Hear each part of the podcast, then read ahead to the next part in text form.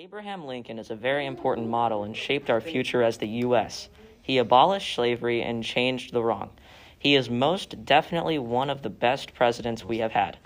On April 15, 1865, he was assassinated by John Wilkes Booth.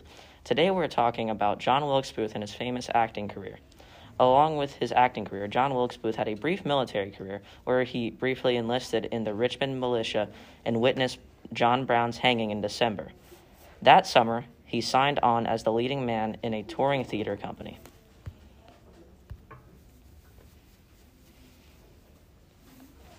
John Wilkes Booth starts his acting career by August of 1855. He is currently 17. Yeah, he is. Oh, never mind. I messed up.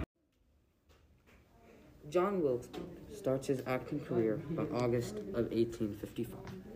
He is 17 years old currently. His first role is Earl Richmond in the play Richard III. The smell of alcohol and tobacco circulated through the room and from the audience's breath.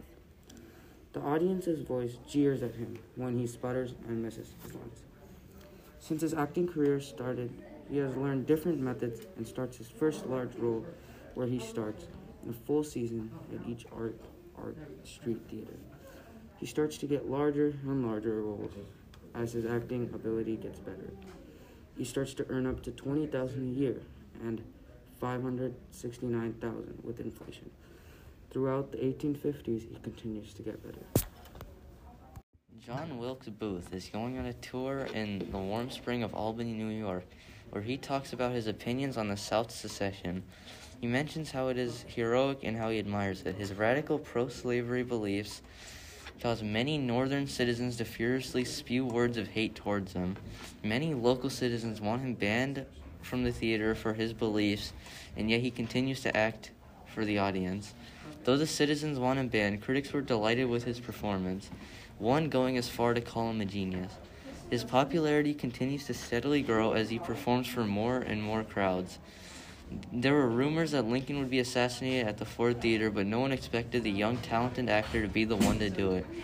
His radical beliefs filled him with hate, and he took his anger out on the leader of the nation, President Abraham Lincoln. President Abraham Lincoln, and he gave him his letter of hate in the form of a bullet to the head.